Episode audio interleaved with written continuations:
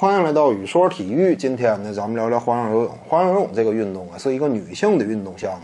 有些观众可能会问，那就没有男性参与其中吗？其实也是有的，因为甭管说你是生活当中出于业余爱好，偶尔练一练，这个肯定是没人管的。或者说呢，你是想以花样游泳作为自己的职业去进行发展，这个也是有一定空间的。你比如说，有的男性运动员呢，他的主要收入来源是通过做一些表演性质的花样游泳，一般来讲呢都是男女混合的。这个在一些游泳馆呢，大型的这个拥有泳池的一些场所呢，是也有一定市场的。另外呢，就是在一些非主流的比赛，就是并非奥运会的一些比赛呢，它有时候啊，出于吸引观众的目的，也会设立男女混合的这样一种花样游泳比赛。这会儿呢，男性运动员他也是有一定的发展空间的。但是呢，我们毕竟清楚一点啊，就是花样游泳这样一种这个体育运动项目呢，它毕竟一开始成立的时候就是为女性运动员设立的，一直发展到今天呢，这也是以女女性为绝对主流的这么一个运动项目。这就使得呢，呃，现实当中男性运动员他在这个项目领域里，他想发展到的一种高度，那肯定是远远在女性运动员之下的。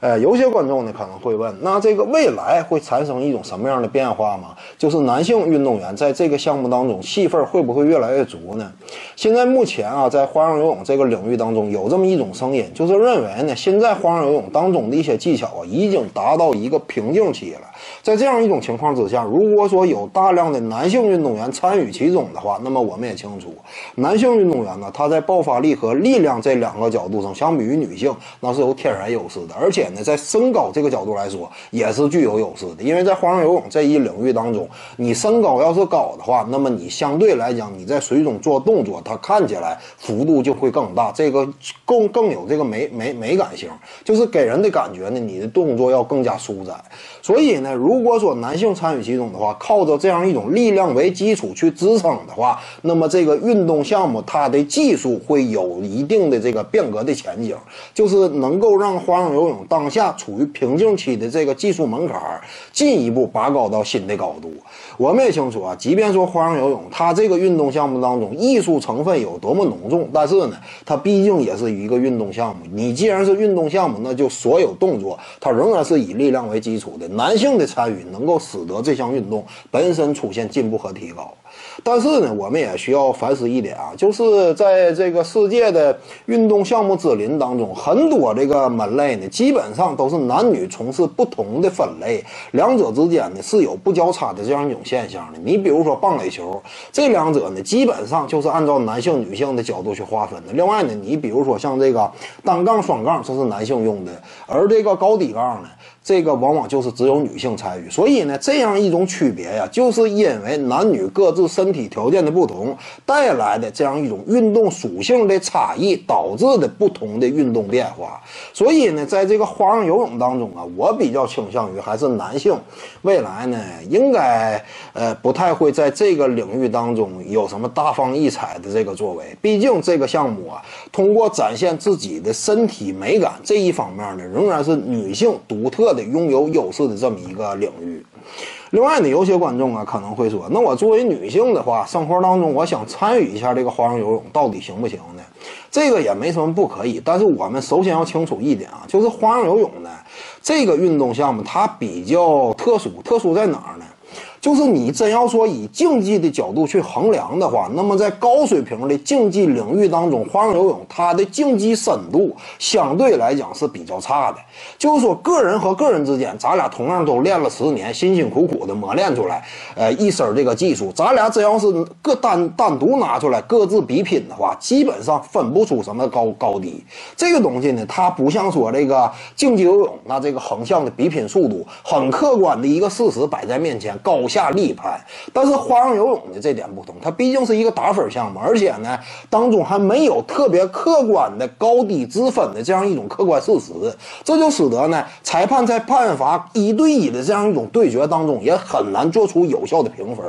你比如说花样游泳，它的发展历史啊，从一开始一九八四年成为奥运会项目，一直到发展到九六年的开始，就把原来刚刚设立的这个单人比赛直接就给取消了，完全变成一种团体化的这样一种对拼。为什么这么改变呢？就是因为单人对决啊，这个不符合这项运动本身的这个呃评分机制。一旦说开始进行这个团队化的比拼呢，这会儿这个运动它才能够有效的区分出不同的等级。这点呢，就好比说啊，两个班级互相之间学校里开运动会，比拼一下这个团体操，比拼团体操。你说俩班级各自挑出来一个水平最高的，俩人比，你基本上比不出来高低。为什么呢？它这个团体操啊，那种东西它难度不会太大，因为它要有一定的普适性嘛。在这样一种情况之下，一对一你怎么分出高下呀？而你要是两个班级集中的对比，那么这会儿裁判就可以通过同步分的这个差别去进行这个高低的评分了。这会儿呢，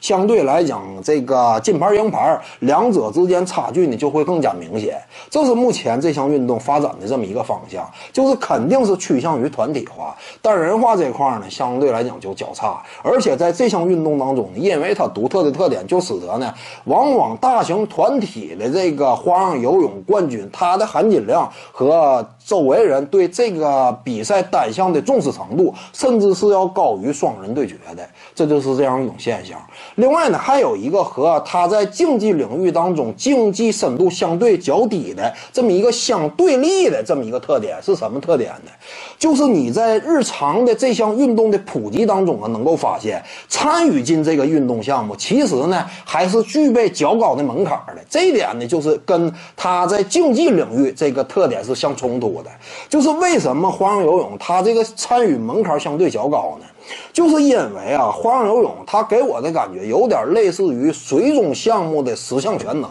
为什么这么说呢？它不仅需要啊你在身高上有一定的要求，与此同时呢，你的身材比例也有要求，再加上你生活当中对于音乐你需要有一定的基础了解，起码你得有较强的节奏感，这样呢你才能够跟随音乐的伴奏呢进行这样一种这个节拍化，使得呢你在团体项目当中同步程度比较较高。另外呢，你除了对音乐了解以外，你还需要在舞蹈领域有一定的基础。你要是没有舞蹈基础的话，你很难参与其中。舞蹈基础为什么重要呢？这个呀，它不是说你的柔韧程度啊什么方面，主要是你通过舞蹈展现出自己那样一种自我展示的主动意识。因为在花样游泳这个比赛当中啊，你说你这个技术方面完全是大拿，什么都会，但是呢，你入水之后，你面部表情僵硬的如同搓衣板一般，那也是不好使的。就是这项运动啊，它毕竟当中有很大比例是艺术分，所以呢就使得裁判在判分的时候也是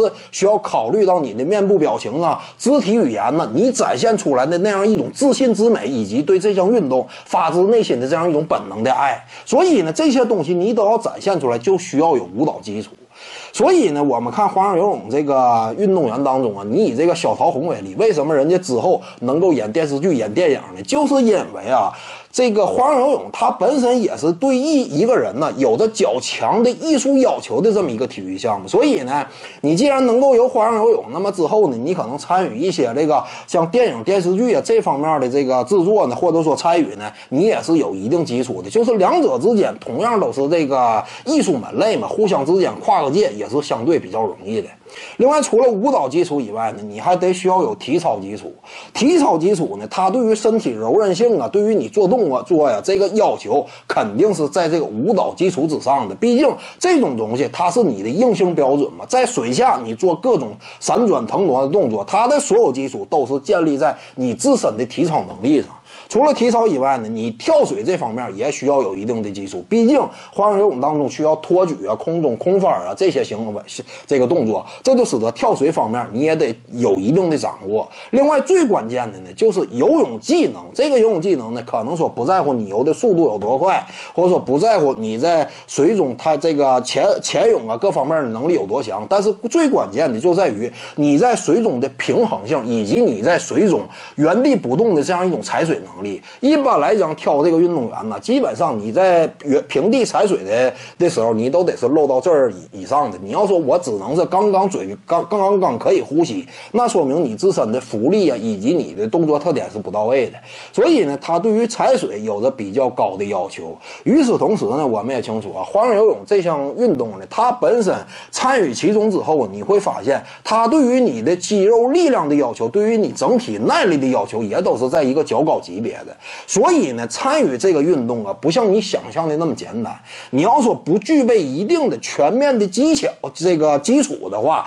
那么恐怕你参与其中之后啊，那就是丢人现眼了。所以呢，参与其中这个是有较大难度的，这也是这项运动目前也没有太大范围的普及的一个重要原因。所以呢，生活当中你要是真有兴趣的话，那么你首先要做的是掌握的全面的掌握它需要的这些不同的技巧。其实你一旦掌握了种种技巧之后呢，你呀、啊、在体育领域当中可以说基本上也堪称是一个全才了。尤其以女性的角度来说，在这方面呢，你可以说是完全拿得出手了。本期呢就跟各位聊这儿。如果你喜欢本视频呢，点击屏幕右下角订阅，咱们下期再见。各位观众要是有兴趣呢，可以选择加入徐靖宇微信公众号，咱们一块聊体育唠社会。打开手机微信，点击公众号或者订阅号，搜索徐靖宇。你要是习惯扫二维码呢，效果也一样，扫到之后点击关注。总览体育，独到见解，就是语说体育，谈讲评说，无愧于心，就是靖宇漫谈。每天一条语音推送，欢迎各位光临指导。